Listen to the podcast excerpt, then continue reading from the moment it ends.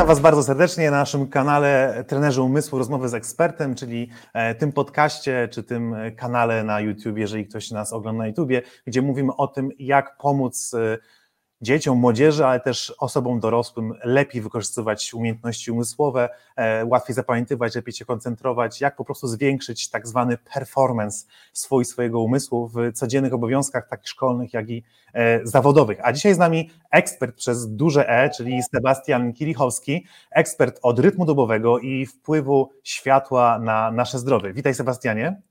Cześć. Bardzo się cieszę, że zgodziłeś się na ten wywiad, na tę rozmowę. Już od jakiegoś czasu słucham tego, co mówisz i słucham tego z ogromnym zainteresowaniem, bo to, co mówisz, jest podparte nauką. To nas najbardziej to interesuje, że są to rzeczy, które są mało znane.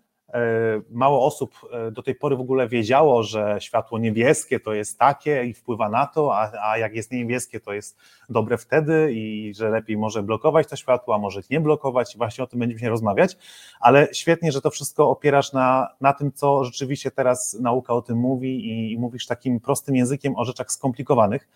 E, i Kiedy myślałem w ogóle, powstawała koncepcja tej odsłony naszego kanału, czyli rozmów z, z, z ekspertami, to byłeś jedną z tych pierwszych osób, o których pomyślałem, tak, musimy go zaprosić i porozmawiać o tym, jak, jak wprawiać dzieci w nawyk dobrego korzystania z czasu doby.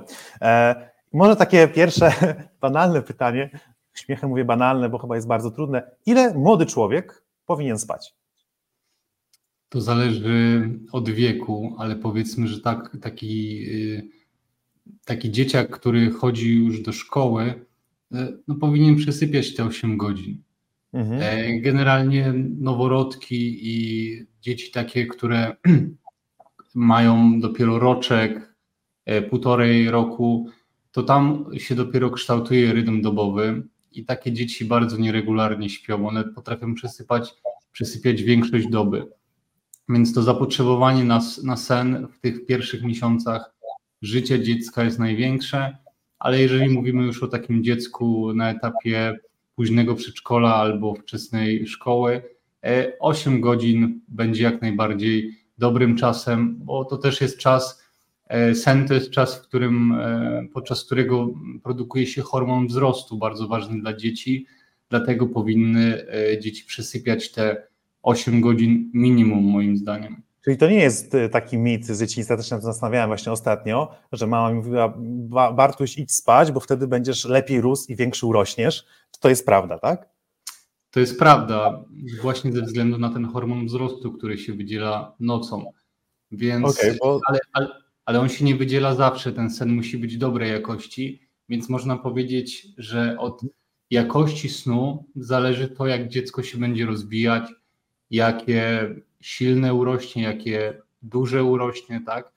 Mhm. Więc to jest bardzo ważny aspekt, który często jest bagatelizowany, bo dzieci grają wieczorem w gry, czy oglądają jeszcze jakiś serial, film, czy korzystają ze smartfona, no i to potem wpływa na jakość snu, a jakość snu się przekłada potem na wszystko. Okej, okay, a, a jeszcze wracając, bo za chwilę porozmawiamy sobie właśnie o tym naświetlaniu, yy... tym światłem niebieskim wieczorem poprzez smartfony i, i, i tablety, ale jeszcze tak się zastanawiam, jeżeli byśmy poszli trochę dalej z wiekiem dziecka, kiedy staje się już taką wczesną młodzieżą, czyli tam dwanaście, czternaście, piętnaście lat, to te osiem godzin wciąż jest potrzebne, czy tam można powiedzieć, że jak jest dobrze jakościowo sen osadzony w dobie, czyli tam będą zachowane te wszystkie jakieś tam odstępy od naświetlania światłem, sen przed północą i tak dalej, o czym za chwilę sobie porozmawiamy, to czy na przykład siedem godzin, sześć to też jest ok. Ja myślę, że osiem godzin, biorąc pod uwagę to, jak wygląda obecny świat i biorąc pod uwagę to, ile dzieci obecnie spędzają czasu przed ekranem. Musimy pamiętać o tym, że te wszystkie zasoby, które wykorzystujemy na pracę umysłową czy fizyczną w ciągu dnia, wieczorem muszą być zregenerowane. Tutaj dochodzi jeszcze okres wzrostu takiego dziecka. Ono cały czas się rozwija, można powiedzieć, nawet do dwudziestego pierwszego roku życia, więc ten sen jest bardzo potrzebny. Mózg się oczyszcza, budują się nowe połączenia między neuronami, dochodzi do konsolidacji wspomnień, więc nauka takiego dziecka, zdolność zapamiętywania różnych rzeczy ze szkoły czy z, z kursów też jest powiązana z jakością snu. Mhm. Dlatego nie jestem fanem tego, żeby dziecko w fazie dojrzewania, taki, taki, taki, taki, tacy nastolatkowie, żeby spali sześć czy siedem godzin.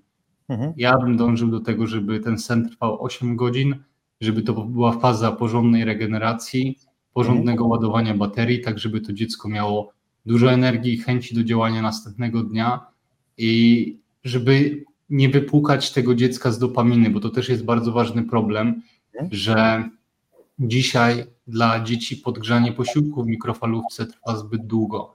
One nie mają rozwiniętego takiego, e, takiego wiesz, że zasiejesz coś, kultywujesz i dopiero zbierasz za jakiś czas. Obecnie wszyscy chcą mieć wszystko natychmiast, a najlepiej na wczoraj. E, no i za to odpowiada dopamina. Niskie poziomy dopaminy będą powodowały, że dzieci nie będą chciały czekać na efekty. Więc coś, co zajmuje dużo czasu, na przykład, nie wiem, czytanie książek, nauka języka, to będzie mało atrakcyjne dla takich dzieci. One będą wolały pograć w gry, które dają wyrzut dopaminy tu i teraz, tak? To jest ta nagroda. Nagrody mhm. dostają, dostają szybko.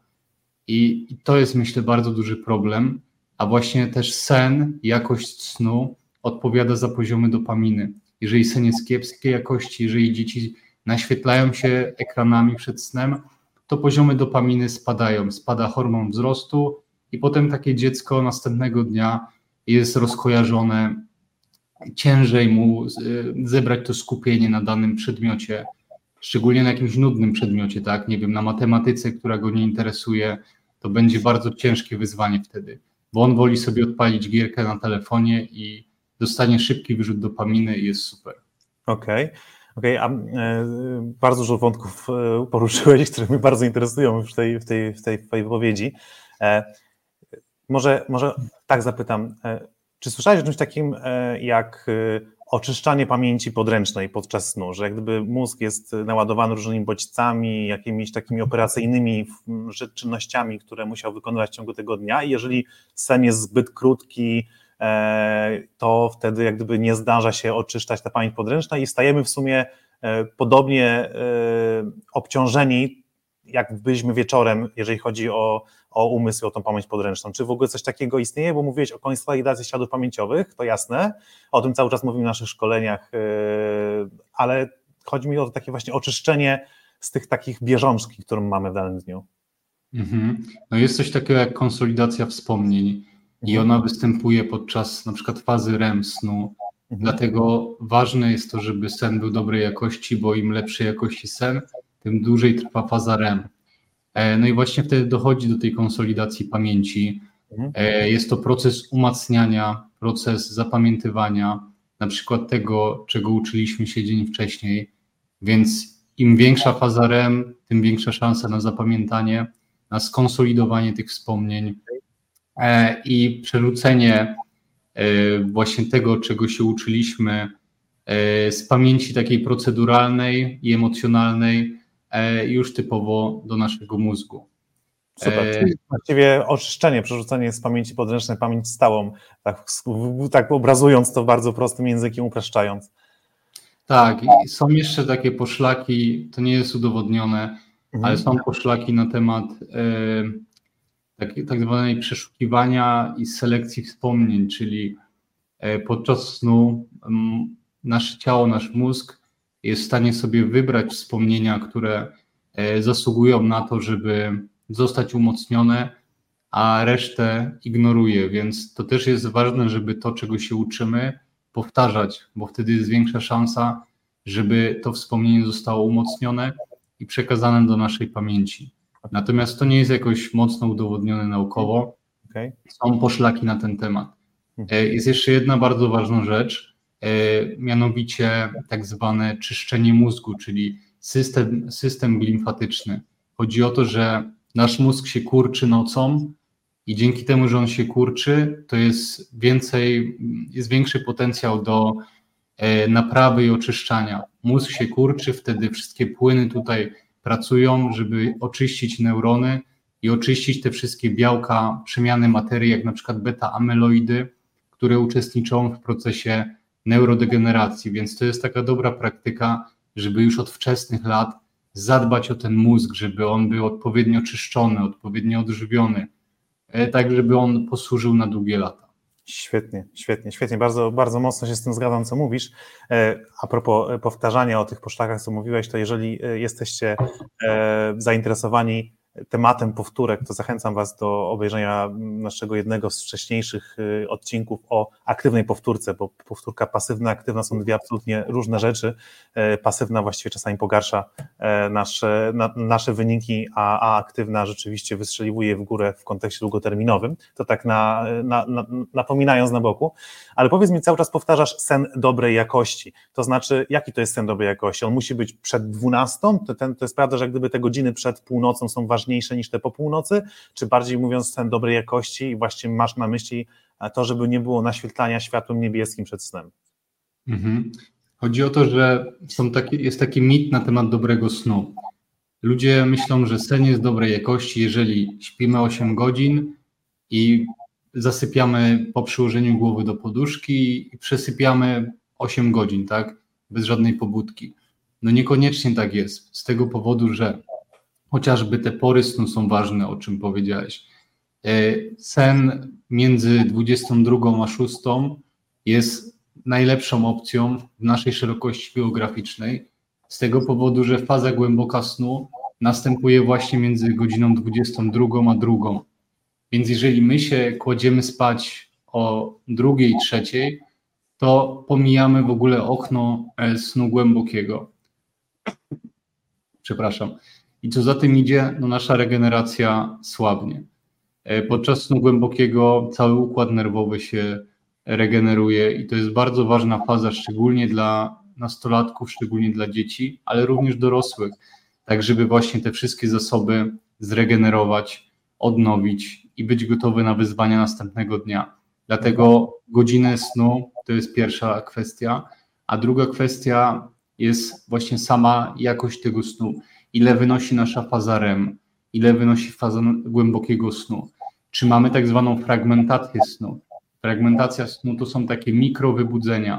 My tego często nie czujemy, ale one występują i bardzo obniżają jakość naszego snu. Jak to wszystko monitorować? No tutaj polecałbym właśnie albo taki specjalny zegarek do mierzenia snu, albo jest taki specjalny pierścień, Aura Ring, który fajnie monitoruje sen. Więc myślę, że to jest taki gadżet, który ma bardzo duże zastosowanie, żeby właśnie zobaczyć, jak ten sen wygląda. Czyli rozumiesz, bo... to takie urządzenie, tak żeby wyjaśnić też naszym słuchaczom, ja słyszałem o tym pierścieniu, urządzenie, które po prostu monitoruje e, tak naprawdę co? Monitoruje nasze fale wysyłane przez, przez mózg, tak? Czyli jak, jak jest ten sen, jaka jest faza snu, e, czy są te wybudzenia, czy on monitoruje puls nasz, czy, czy jak, jak to wygląda? Mhm.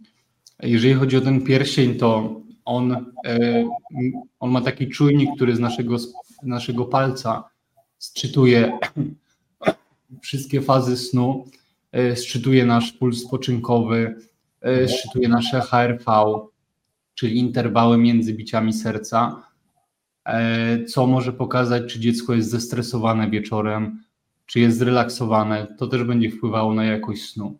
Super. On ma specjalny algorytm mierzenia tego, tych wszystkich rzeczy.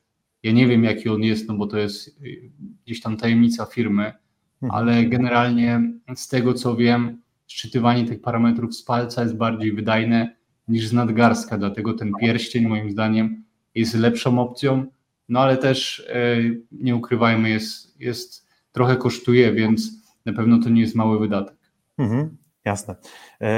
No dobrze, a co z tym w końcu naświetlaniem przed snem? W sensie, ja myślę, że jest, żyjemy w takich czasach, jakby no, ja od, od nastu lat, jedenastu lat już ponad prowadzę zajęcia stricte dla dzieciaków z, właśnie z, z zakresu rozwoju umysłowego w ramach naszej szkoły Best Brain. I widzę, co się dzieje, kiedy dzieciaki nawet oczekują na zajęcia. Widzę, co się dzieje, kiedy, kiedy mijam te, nie, nawet nie moich uczniów, tylko kogokolwiek na ulicy, młodych ludzi. Oni są cały czas patrzeni w telefony, więc nie jesteśmy w stanie byłoby to sprzeczne tak naprawdę, żeby teraz powiedzieć, żeby młodzież nie używała telefonu. To każdy może to, myślę, zrozumieć i jak gdyby jest w stanie się z tym zgodzić. Ale jak długo przed snem te telefony rzeczywiście powinny być zabronione? Hmm.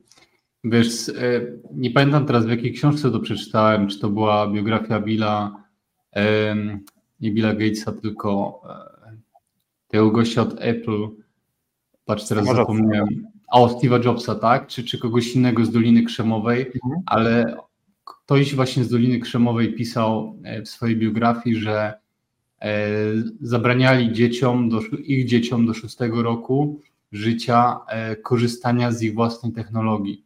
Okay. Bo oni wiedzieli, że to może dziecko zniszczyć. No więc... Yeah.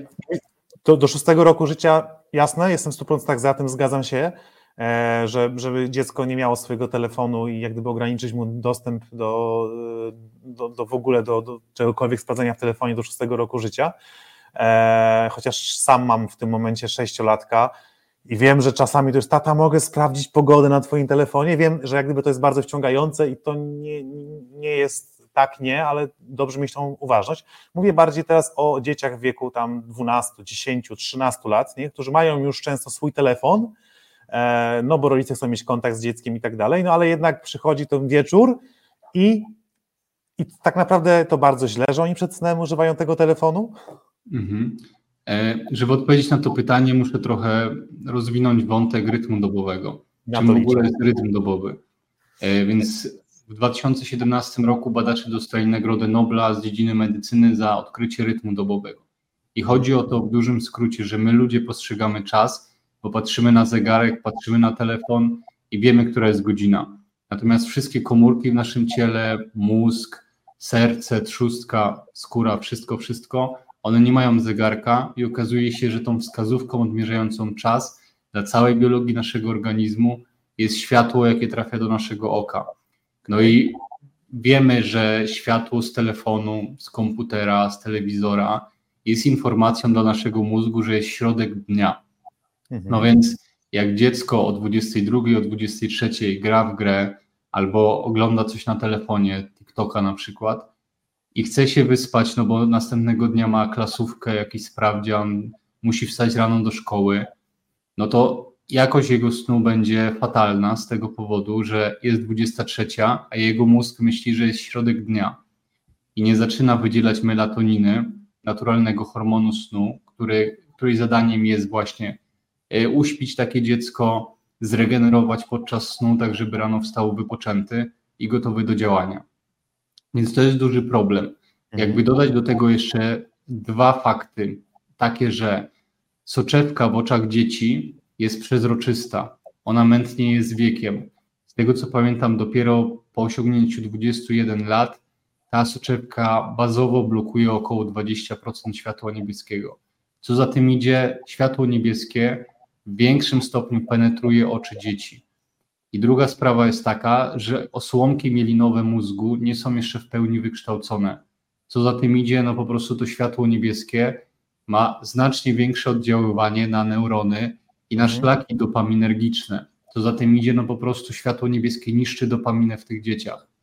I tak jak e, się mówi, że nic nie jest za darmo w tym świecie, no social media mamy za darmo, ale tak naprawdę nie, no bo jeżeli coś jest za darmo, to znaczy, że produktem jesteśmy my. I tak jest w kwestii social mediów. Więc social media bardzo walczą o uwagę, szczególnie dzieci. I one, tak jak mówiłem wcześniej, niszczą dopaminę. I takie dzieciaki potem są trochę jak takie zombie, nie? Wpatrzone w ten ekran przez cały czas, bo tylko ten ekran jest interesujący. Interesujący. Życie naokoło przestaje być interesujące, bo tam nie ma takiego wyrzutu dopaminy. Nauka nie jest interesująca, bo to jest właśnie jakby nagrodę za tą naukę zbierzemy dopiero za parę lat. I to nie jest interesujące, bo grając w grę ty masz nagrodę tu i teraz, nie? Mhm. Więc to jest duży problem i spędzając czas wieczorem przed snem, przed telefonem, przed komputerem, to my cały czas wypłukujemy dopaminy, zmniejszamy zmniejszamy potencjał mózgu do tego, żeby tworzył więcej, więcej tej dopaminy. i takiego dziecka tworzy się, no takie trochę zombie, użyję takiego może mało eleganckiego porównania, ale mniej więcej tak to właśnie wygląda, że potem że ros, rosną nam pokolenia ludzi, dla których odgrzanie posiłku w mikrofalówce trwa zbyt długo niestety. Tak, jakby zgadzam się z tym doskonale. Ja tak sobie próbuję też przełożyć na taką żywą interakcję z dziećmi i rzeczywiście zauważam tutaj dużą korelację z tą dopaminą, o której mówisz, bo myślę, że ona też jest potrzebna w procesie uczenia się, tak może trochę odbiegając od, od samego tematu tego rytmu dobowego, o którym mówisz, ale dlatego być może według badań chwalenie dziecka podczas nauki powoduje wzrost koncentracji uwagi do dwadzieścia procent, ponieważ jesteśmy w stanie go jakoś mikrowynagradzać za trud włożony w naukę tu i teraz i może tego trochę brakuje w naszym systemie edukacji, że ta nagroda przychodzi dopiero za x, x lat albo x tygodni, kiedy będzie sprawdzian i dostanie ono dobrą ocenę, a jeszcze jak dostanie złą, to w ogóle już nie ma, nie ma nagrody. To tak trochę na marginesie próbuję powiedzieć, co, co gdzieś tam mi do głowy przyszło, słuchając tego, co, co mówisz, ale rzeczywiście to się składa w taką wielką całość, że gdyby im większy jest postęp szybkości dostarczania efektu, właśnie podgrzania, jedzenia w mikrofalówce, dostępu do informacji, zamówienia nowego, nowego ubrania, jedzenia przez komputer czy nowej zabawki, tym rzeczywiście to zapotrzebowanie na efekt tu i teraz jest, jest bardzo, bardzo, bardzo mocne i wszystko to trwa dłużej, nas będzie bardzo nudzić. Czyli zgodziłbyś się z tym, co, co zawsze powtarzam na, na szkoleniach, mówiąc na przykład studentom, że lepiej ucz się krócej, ale się porządnie wyśpi i powtórz rano, niż zarwij nockę nauką i pójdź na egzamin. Zdecydowanie. Właśnie pamiętam jeszcze z czasów studiów, że większość przed, przed kolokwium y, uczyło się zarywając nockę, a potem następnego dnia i tak nic z tego nie było. No bo właśnie musi być ten czas na y, konsolidację wspomnień, więc jeżeli my zarywamy nockę, żeby się uczyć, no to okej, okay, powtórzymy ten materiał, ale nie dajemy sobie szansy na to, żeby on przeszedł do tej pamięci faktycznej i żeby móc z niej skorzystać potem podczas egzaminu. Więc okay. Zgadzam się w stu procentach. Super, krócej, ale żeby się wyspać. Bardzo się cieszę. My tak działamy. Ja zacząłem się w ogóle zajmować pamięcią jako dziewięcioletni chłopak, najpierw na swój użytek, potem zacząłem trenować to sportowo, potem zaczęliśmy tworzyć własną metodykę i coraz bardziej zauważam, że wiele, duża część naszej metodyki oparta jest właśnie tylko na naszym doświadczeniu, a potem się okazuje, że są na to badania i eksperci przez duże E potwierdzają to, co mówimy, bo, bo tak jest, a my to zaobserwowaliśmy, patrząc też na siebie, na naszych uczniów, też oczywiście czytając różne, różne, różne badania i tak dalej, ale bardzo duża część tego jest właśnie z takiej autopsji, czego, czego uczymy. A powiedz mi, to jak jesteśmy teraz jeszcze przy, przy naświetlaniu, oświetlaniu, czy są takie, czy można coś zrobić, tak zaaranżować pokój dziecka, żeby to oświetlenie do nauki było lepsze, a nie gorsze? Czy są jakieś źródła światła, przy których dziecko może się uczyć i będzie dla niego to lepsze dla jego zdrowia albo gorsze, czy to w ogóle nie jesteśmy w stanie ograniczyć złego wpływu światła? No bo teraz się robi szybko ciemno, tak? Latem jest, kiedy nie ma szkoły, jest długi dzień, no ale jednak zimą, kiedy, kiedy już się ciemno robi koło piętnasta trzydzieści, szesnasta, a dziecko ma zrobić pracę domową albo nauczyć się na sprawie, no musi korzystać ze słusznego oświetlenia. I czy to jesteśmy w stanie jakoś mu pomóc tym oświetleniem w pokoju? Oczywiście.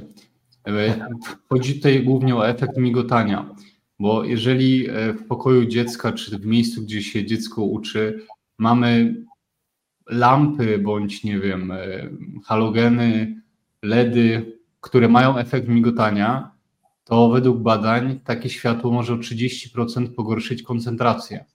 Czyli z nauki dziecka może nic nie wyjść. Chodzi o to, że większość oświetlenia ma tak zwany efekt migotania, czyli szybko zapala się i gaśnie. Oko tego nie rejestruje, ale mózg już tak i to bardzo drażni, no bo tak jakbyś się, wiesz, uczysz się, masz przed sobą zeszyt, a obok ciebie stoi lampa, która gaśnie i się zapala, gaśnie i zapala. No więc wiesz, uczysz się, a obok ciebie tu dzieje się dyskoteka. No więc twoja uważność spada. Dlatego e, warto zainwestować, zainwestować, no kupić po prostu takie żarówki, takie oświetlenie, które nie mają tego efektu migotania i nie będą emitowały też światła niebieskiego. Więc takie żarówki na przykład są na sklepie ishield kropka com i można sobie taką żarówkę, na przykład Daytorch, kupić i przy takiej żarówce odrabiać lekcje czy się uczyć. I takie światło nie będzie powodowało tego tracenia tej koncentracji i dziecko będzie w stanie efektywniej czy odrabiać lekcje, czy powtarzać wiedzę i się uczyć po prostu. Okej, okay, ale to jest tak, że taka, każda taka żarówka kupiona w jakimś sklepie z żarówkami, taka standardowa, ma ten efekt migotania? Czy jakby można powiedzieć, że większość oświetlenia, przed którym funkcjonujemy, ma efekt migotania?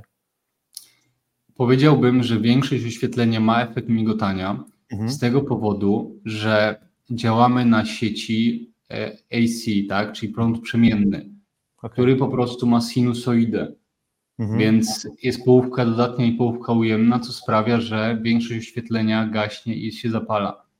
Niemniej da się zastosować takie rozwiązania w żarówkach, które sprawiają, że nie ma tego efektu migotania.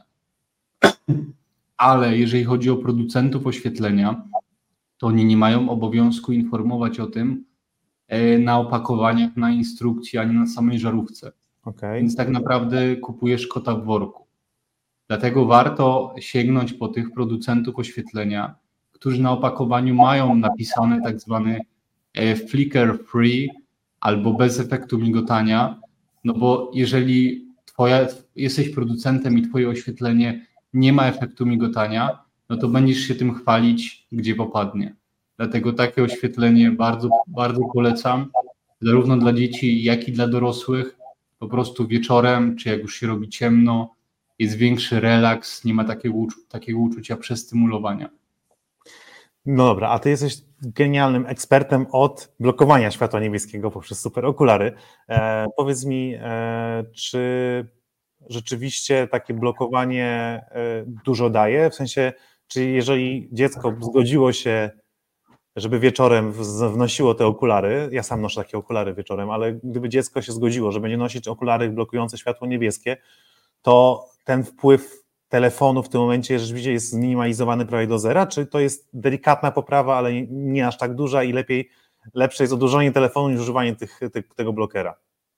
Powiedziałbym tak, że najlepsze jest odłożenie elektroniki na trzy godziny przed snem, okay. ale jeżeli jest to niemożliwe albo bardzo ciężkie, to no, zakładając takie pomarańczowe okulary, minimalizujemy ten efekt znacząco. Mhm. Czyli, no bo te okulary pomarańczowe blokują sto procent światła niebieskiego, tak? A w oczach mamy tak zwaną melanopsynę, czyli receptor światła niebieskiego, który jest takim trochę stróżem, informującym mózg, czy jest światło niebieskie, czy nie. No więc jak masz założone te oku- jak dziecko ma założone te okulary blokujące niebieskie światło, które blokują faktycznie sto procent światła niebieskiego, bo są na rynku takie, które niby blokują, ale nie blokują. No więc wtedy do melanoptyny, czyli tego stróża, nie dochodzi światło niebieskie. Melanoptyna daje sygnał do mózgu, że nie ma światła niebieskiego i takie dziecko zaczyna wydzielać melatoninę. Więc to jest super sprawa, żeby tak trochę oszukać system i korzystając z telefonu dać taki sygnał do mózgu, że jakbyśmy z niego nie korzystali. Super, ale nie ma takich okularów, żeby, zni- żeby zniwelować migotanie światła? E, nie, nie, nie. Okulary tego nie są w stanie zniwelować z tego powodu, że źródłem tego jest jednak żarówka i ona się zapala i gaśnie. Tak przypuszczałem, ale mówię, zapytam, bo, bo może niektórzy też tak pomyśleli, że może jest już wynalazek, który, który jednak tak nie będą się zastanawiać, czy, czy ta żarówka, czy, czy ten telefon migota, czy nie. Przypuszczam, że, że każda elektronika ma migotanie, prawda, bo to jest wyświetlanie, czy tylko chodzi o żarówki, czy też właśnie o ekrany elektroniki. Wiesz co, to, to zależy, bo zależy od technologii tak naprawdę. No jest technologia w monitorach flicker free, jest na przykład, w te, jeżeli chodzi o telewizory, to znacznie lepsza jest technologia O L E D mhm. niż zwykłe LEDy, okay. Więc ta technologia idzie do przodu. Myślę, że no producenci powinni, powinni zwracać na to uwagę w najbliższym czasie, tym bardziej, że tych badań, jeżeli chodzi o światło niebieskie, wychodzi coraz więcej. No, chociażby badanie z dwa tysiące osiemnastego roku z Uniwersytetu Toledo, które pokazało, że komórki w oczach, światło niebieskie, czyli właśnie ekrany, są w stanie zniszczyć po prostu. a mamy określoną ilość tych komórek i one nie są w stanie się regenerować.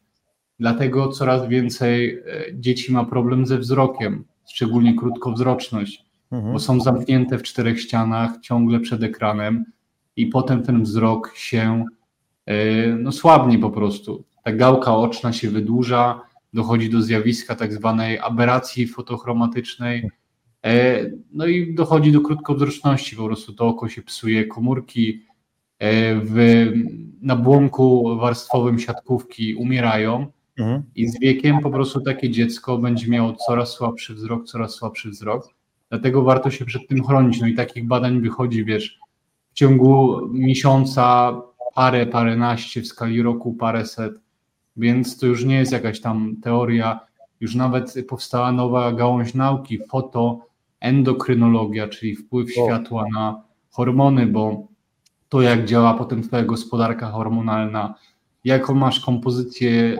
ciała, też to zależy od światła. Więc to jest temat bardzo, bardzo ważny, jeszcze niedoceniany, jeszcze niszowy, ale on się rozwija cały czas. A spotkałeś się z połączeniem, zależno, jakąś zależnością w jakichś badaniach pomiędzy właśnie rytmem dobowym, tym światłem niebieskim, tym, że jest go coraz więcej, a częstotliwością występowania zaburzeń w stylu A D H D na przykład? Czy w ogóle to jest jakkolwiek powiązane, czy w ogóle nie? Bo tak mi się nasuwa od razu taka myśl do głowy, nie? Tak, jest to powiązane. Nawet widziałem ostatnio takie badanie, mogę ci je chyba podesłać po, po tym odcinku, po tym podcaście. Tak, podeślesz, to podlinkujemy, podlinkujemy też, też nasz, nasz, nasz wywiad tym, tym badaniem.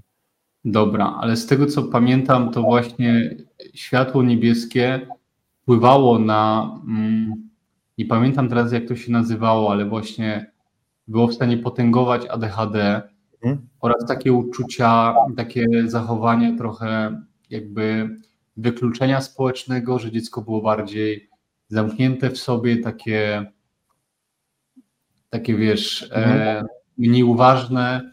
Jasne. E, na, na te zachowania właśnie lok, motoryczne, nie pamiętam teraz jak to się nazywało dokładnie, ale tak, jak najbardziej. Ale to był temat, którym, którym rodzice dzieciaków z A D H D mogą się zainteresować, nie? Żeby można by, by było trochę, trochę może pomóc, bo to jest bardzo, bardzo, bardzo duży problem i on narasta ogromnie teraz. Rozmawiamy z mnóstwem, mnóstwem osób, które nas piszą maile, z który, rodzicami dzieciaków, które, które są na naszych kursach Best Brain i jak gdyby ten problem A D H D, jak go nie było jeszcze jakiś czas temu tak bardzo uwydatnionego, czasami się zdarzała jakaś informacja od rodzica, coś tam, czy to ten kurs też jest przeznaczony dla dzieci z A D H D i tak dalej. My uczymy takie dzieciaki, które mają, mają A D H D właśnie, żeby poprawić im koncentrację uwagi i efektywność nauki. No ale gdyby widzimy lawinowy wzrost zapytań o dzieci z A D H D i tak mi się od razu po prostu skojarzyło, że to może być też mocno powiązane i można chociaż trochę pomóc właśnie takim dzieciom wyciszyć się przed snem, używając, używając właśnie blokując światło niebieskie. Nie mam pojęcia, nie czytałem nigdy takich badań, stąd moje było pytanie, które na bieżąco mi przyszło, więc też trochę z zaskoczenia mm. Ciebie tutaj wziąłem, ale skoro, skoro mówisz, że, że, że coś w tym kierunku jest, to, to zachęcamy wszystkich z Państwa, którzy, którzy się z tym problemem dotyk- stykają, poczytać na ten temat. Przypomniałem sobie jeszcze o badaniu, bo właśnie dużym problemem jest oświetlenie w szkołach, w klasach. Mhm. Najczęściej są to świetlówki, a mhm. świetlówki to już w ogóle mają ogromny efekt migotania. Nie dość, że spektrum światła, jakie emitują świetlówki, to jest dramatyczne światło, to jeszcze one migotają, więc dzieci siedząc w klasie, ucząc się, mają dyskotekę. Dlatego osoby z A D H D No, no ciężko po prostu tym dzieciakom skupić uwagę i wytrzymać mhm. na nudnych rzeczach, które tłumaczy nauczyciel, skoro jest dyskoteka. I widziałem takie badanie, które właśnie e, dzieci były w klasie ze świetlówkami versus dzieci w klasie, w, którym, e, w której było wyłączone oświetlenie w ciągu dnia i było naturalne światło. I tamte dzieciaki dużo lepiej się zachowywały i osiągały też lepsze wyniki w nauce, lepsze oceny. Więc to jest ogromny, ogromny wpływ. Gdybym był rodzicem, to chyba napisałbym jakieś pismo do, do szkoły, żeby wymienili takie te świetlówki, bo to jest, to jest dramatyczne oświetlenie. Najgorsze, jakie może być. Jasne. Bardzo, bardzo mnie pocieszyłeś tym, że są technologie też w monitorach, w ekranach, które, w których nie ma tego efektu flicker, jak mówisz, tego migotania. Bo tak sobie myślę, że no, żyjemy w takich czasach, gdzie coraz więcej rzeczy dzieje się online. Jak gdyby ja jestem za taką bardzo dużą równowagą, żeby były te, te rzeczy, które są w sieci takim rzeczywistym, realnym, ale też y, uważam, że rzeczy prowadzone online są bardzo efektywne. Zresztą to wycho- wynika z naszych y, badań wewnętrznych. My prowadzimy teraz zajęcia tylko w formie online i widzimy, jak efektywność zajęć jest y, na takim samym, na prawie takim samym poziomie, jak, y, y, jak zajęć stacjonarnych, które kiedyś prowadziliśmy. Patrzymy na wyniki dzieciaków, zresztą są, na, są też badania, że ten distance learning czasem nawet ma lepsze wyniki y, niż y, w egzaminach, niż, niż, niż takie nauczanie zwykłe. Więc myślę, że nie jesteśmy w stanie spowodować, że teraz nie będzie patrzenia w ekrany i wykorzystywania do pracy, do nauki ekranów, y, ale myślę właśnie, że, że z, tej, z, tego, z tego z naszej rozmowy warto sobie wziąć taką, taką myśl, dobra, to kolejnym razem kupując może komputer sprawdzę, czy, czy, czy on rzeczywiście ma coś z tych technologii, które ograniczają to migotanie. Mam nadzieję, że to będzie się w tym kierunku, w tym kierunku rozwijać. Okej, mam jeszcze jedno pytanie, no bo mówimy bardzo dużo, co ma się dziać przed snem, żeby blokować to światło, a co z porankiem? Bo jednak jest odruch, że po poranku ja sięgam po telefon. Ja po wysłuchaniu różnych, różnych ekspertów, osób, czytaniu na temat właśnie tego światła niebieskiego, między innymi właśnie po słuchaniu tego, co ty mówiłeś, w sumie chyba tego, to ty mnie jesteś ty, a tak naprawdę moja żona, która cię słuchała, miała największy na mnie wpływ, że zacząłem te niebieskie, te niebieskie światło blokować. To blokuje też rano i nie wiem, czy to jest dobry pomysł, czy nie jest dobry pomysł, ponieważ jak ja wstaję, mam, mam zawsze pół godziny modlitwy, i wtedy jestem, jak gdyby, no nie mam żadnych monitorów przed sobą i tak dalej, ale potem mam spotkanie z moim wspólnikiem online, widzimy się czterdzieści pięć minut przy ekranie i ja wtedy zakładam jeszcze te światło, żeby blokować te okulary pomarańczowe. I czy to jest dobry pomysł, czy nie? Czy rano powinniśmy też dzieciakom pomóc jakoś blokować to światło z ekranu, czy, czy nie? Jeżeli wstajemy przed wschodem słońca, to tak, a jeżeli po wschodzie słońca, to już nie. Natomiast sztuczne światło niebieskie rano, w takie wyizolowane, czyli z ekranu, niszczy również dopaminę i o tym nawet mówił, e, Boże, jak on się nazywa? Huberman, Huberman, Andrew Huberman, czyli e, dyrektor e, Instytutu Badawczego na Uniwersytecie Stanford.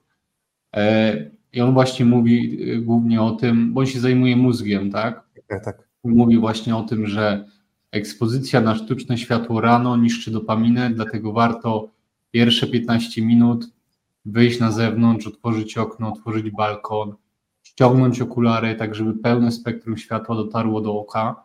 To ustawia ci rytm dobowy i dopiero potem możesz sobie robić inne rzeczy. I to jest mega, mega, mega ważne. Jeżeli my po wstaniu pierwsze co robimy to telefon, to nasz mózg myśli, że jest środek dnia, więc wstając o szóstej mamy dwunastą. Okay. Okno wydzielania hormonów, w tym testosteron ważny dla mężczyzn, również progesteron ważny dla kobiet, jest między szóstą a dziesiątą rano. Jeżeli takie dziecko codziennie przez okres swojego dojrzewania będzie miało rano dwunastą, czyli codziennie przez x lat będzie omijało okno wydzielania hormonów, no to jak wpłynie to na jego rozwój? To no dramatycznie. Dowiemy się za dwadzieścia lat, jak, jak to społeczeństwo będzie funkcjonowało. A czy jest różnica, czy to będzie, nie wiem, trzy minuty, że ja wstanę przez trzy minuty, sobie szybko sprawdzę na telefonie i go odłożę i dopiero sięgnę po niego za godzinę, czy, czy, czy na przykład zrobię to przez piętnaście minut, będę patrzeć na ten ekran? Czy jakby tutaj czas tej ekspozycji jest bardzo istotny, czy w ogóle sam fakt, chociaż krótkiej ekspozycji już jest bardzo negatywny, jeżeli to będzie pierwsza rzecz, którą zrobimy rano? Wiesz, nie było takich dokładnych badań, ale z tego, co moim zdaniem ważna jest kolejność, czyli jeżeli ty zapoczątkujesz swój dzień ekspozycją na sztuczne światło, no to ustawiasz rytm dobowy w niewłaściwy sposób. Dlatego ważne jest to, żeby pierwszą rzeczą, pierwszym tym światłem, jakie dotrze do oka, było to naturalne. Okay. I okay. to jest bardzo, bardzo ważne. Wydaje się to takie błahe, ale powtarzaj to właśnie ciągle przez tydzień i potem twoje, twoje poziomy energii w ciągu dnia, skupienie będą na zupełnie innym levelu. Okej, okay. Ale rozumiem, że gdyby te piętnaście minut, pół godziny po wstaniu mam tutaj, patrzę sobie przez okno, jem śniadanie, tam nic nie robię z ekranem, to potem już spokojnie mogę patrzeć w ekran komputera, jak gdyby to nie zaburza w tym momencie tego rytmu dobowego. Tak, znaczy zaburza rytm dobowy, ale już go ustawiłeś naturalnym światłem, więc to już nie jest takie bardzo szkodliwe. Wiadomo, jasne, że najlepiej byłoby w ogóle nie korzystać z tej elektroniki, no ale no, musimy się tak uczyć, pracować, więc ważny jest ten poranek, te pierwsze piętnaście do dwudziestu minut i też yy, przed zachodem słońca, znaczy przed snem, żeby nie eksponować się na elektronikę albo blokować światło niebieskie przy pomocy okularów. Super. Myślę, że tak jeszcze informacyjnie, bo może niektórzy z naszych słuchaczy zastanawiają się, no dobrze, ale to światło niebieskie, to, to co to jest za światło? To jest takie światło w każdej żarówce, czy w niektórych żarówkach? Jakby co jest źródłem niebieskiego światła, oprócz elektroniki? Okej. Okay. Może, żeby odpowiedzieć na to pytanie, to zrobimy mały eksperyment. Aha. Wyciągnę spektrometr, zmierzę światło, jakie jest na zewnątrz, pokażę, potem zmierzę światło z ekranu komputera, pokażę i wyjaśnię, jaka jest różnica. Dobra. Dobra, to daj mi chwilę. Pewnie.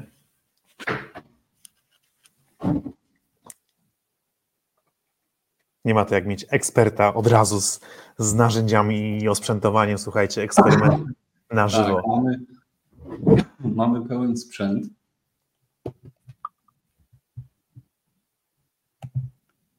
Już go uruchamiam.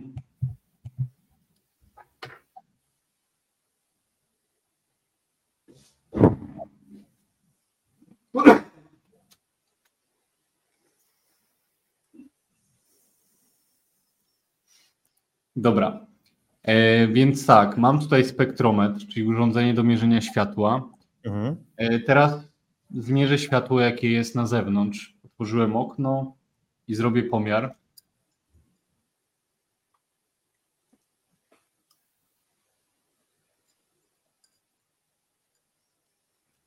Okej, okay. Tutaj tym, którzy nie oglądają, tylko słuchają, o. Można powiedzieć, jak to wygląda. E, więc tak, mamy tutaj światło niebieskie, prawda? Hmm? Tak. Mamy jest. Też światło czerwone. Trochę więcej chyba jest czerwonego, ale w miarę porówno, jak widzę na rozkładzie, jest czerwone i niebieskie. Tak, natomiast jak widzisz, sprzęt pokazuje światło między trzysta osiemdziesiąt a siedemset osiemdziesiąt, nie? Mhm. Nanometrów. Tak. Natomiast słońce normalnie emituje światło aż do trzy tysiące nanometrów. Okay. Więc tu jest jeszcze bardzo dużo światła podczerwonego, tak? Okay. Czyli ten, to niebieskie w gruncie rzeczy stanowi znacznie małą, małą część całego spektrum, które jest na zewnątrz. Tak, generalnie światło czerwone i podczerwone to jest ponad pięćdziesiąt procent światła, jakie daje słońce. Mhm. I to jest bardzo ważne, ponieważ w naturze nigdy nie dochodzi do sytuacji, że światło niebieskie występuje bez światła czerwonego i podczerwonego, mhm. ponieważ światło niebieskie napędza, pobudza, przyspiesza, światło czerwone regeneruje, hamuje, uspokaja. To mhm. jest takie, wiesz, yin-yang, kobieta, mężczyzna, dzień, noc, zima, lato, nie? Te dwa spektra muszą występować razem. Jeżeli nie mhm. występują, to mamy problem. I teraz zobacz, jak wygląda światło z na przykład ekranu komputera. Teraz przykładam sprzęt do komputera, tak?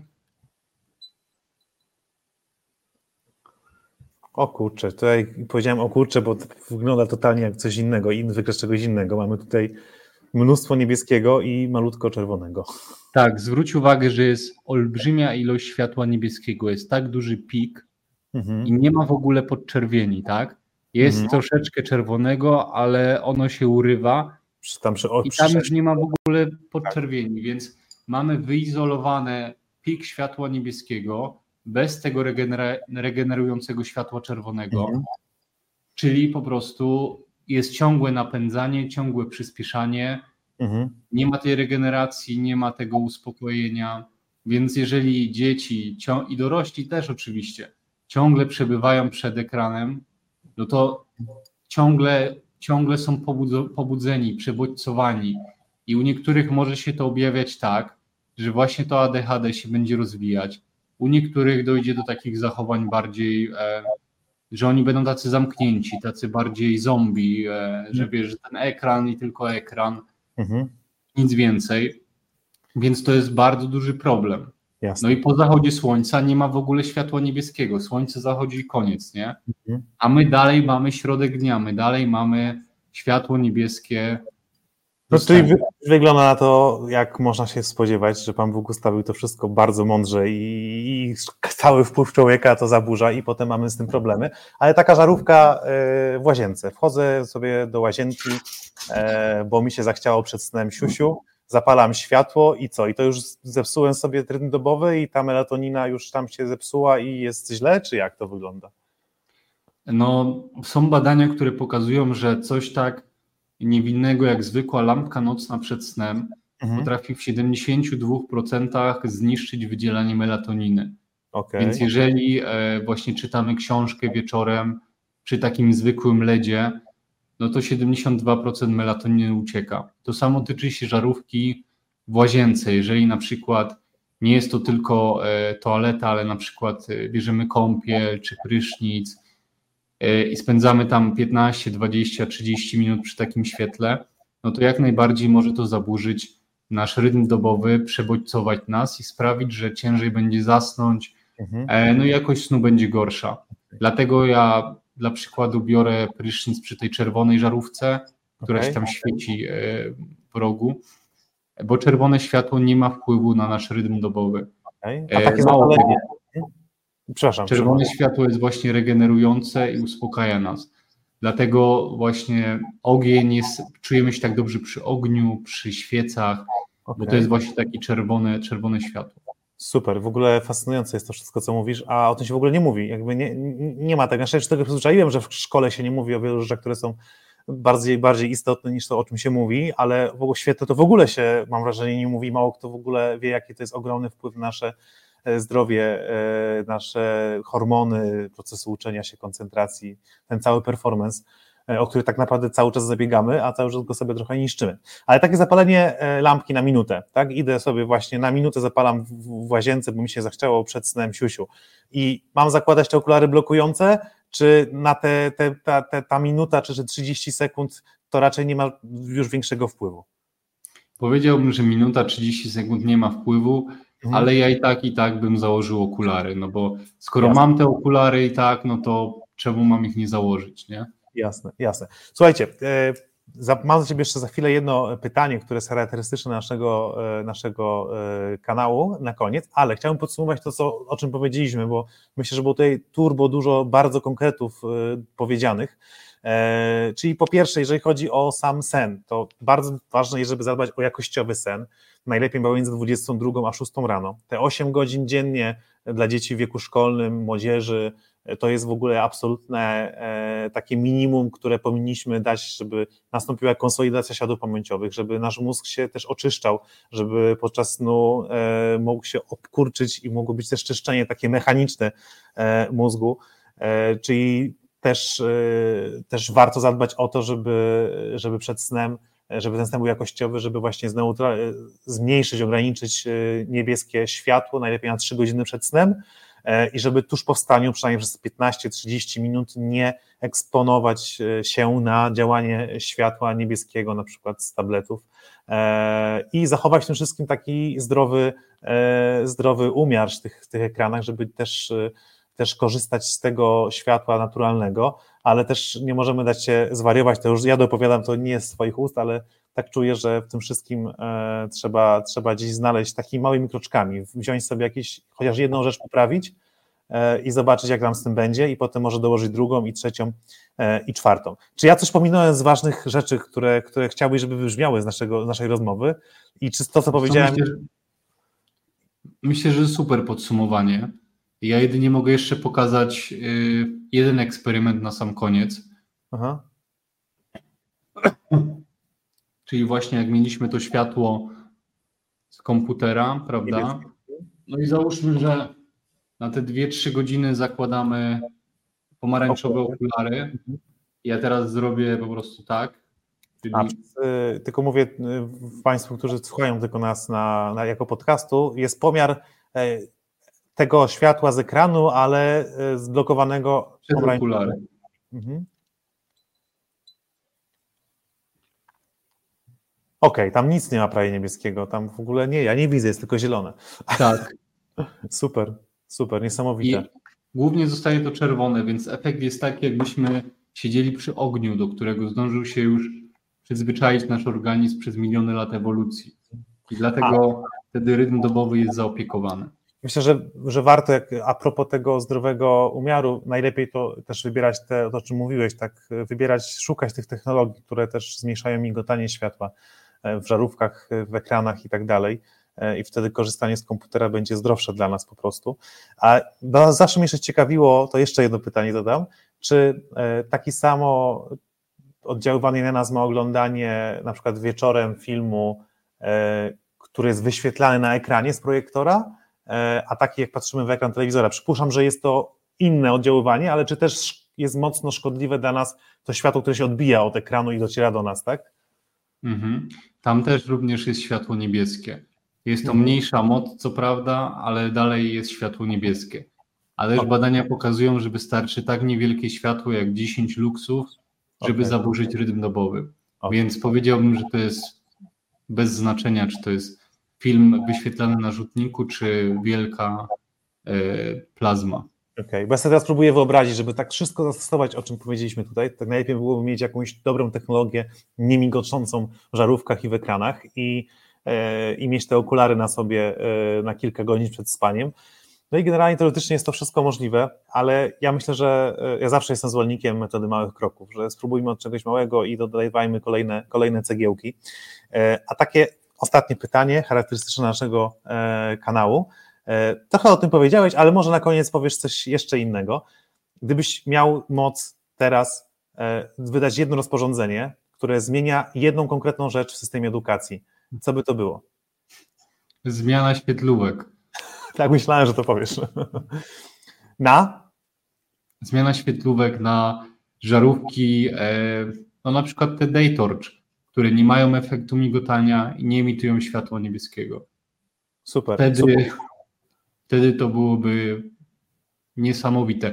Nawet zwróć uwagę na to, nie wiem, czy pamiętasz, na salach gimnastycznych, na takich aha. halach w szkole. Kiedyś było takie, były żarówki sodowe, one emitowały takie pomarańczowe światło. Tak, tak, tak. I one były super, ale teraz jak są te LEDy, to po prostu jak dzieciaki tam wchodzą o ósmej rano albo mają W F na sam koniec dnia, to jest masakra. Mhm. Okej, okay, czyli jeżeli ktoś słucha nas i ma taką władzę, żeby zmienić w szkole swojej żarówki, to pamiętajcie, pomyślcie, na jakiej je zmieniacie. Bo i tak dzieciaki są mocno bodźcowane różnymi, różnymi miejscami, gdzie jest migotane światło, które migoce i, i tym niebieskim światłem, ale możemy dołożyć jakąś, jakąś prostą rzecz, która mocno, mocno zmniejszy tą, tą, tą, ten problem z migocącym światłem. No, Sebastianie, ale wiesz, jak, jak, jest, jak jest jasno w klasie, to nawet nie zapalać światła po prostu. Skoro jest jasno, jest naturalnie bardzo, są okna, wiesz, to nie zapalać światła wtedy i, i, i to samo bardzo dużo da. Na przykład na pierwsze, nie wiem, parę lekcji, e, dopiero potem zapalić. Samo jasne. Takie coś już bardzo dużo da. Jasne, super. Sebastianie, bardzo, bardzo dziękuję. Ja w ogóle głowa mi pęka od tych wszystkich turbo, turbo konkretnych informacji, które dałeś. Myślę, że, że, że pomoże to wielu rodzicom e, i młodym osobom, i też dorosłym coś zmienić, chociaż jedną rzecz, żeby, żeby poprzez światło i rytm dobowy poprawić, wrócić tak naprawdę do tego dobrej kondycji i zdrowia i, i umysłowego performance'u, jak to teraz się mówi. Także moim i Państwa gościem był dzisiaj Sebastian Kilichowski, ekspert od rytmu dobowego i wpływu światła na nasze zdrowie. Bardzo dziękuję, Sebastianie, za tę rozmowę. Dzięki, było mi bardzo miło.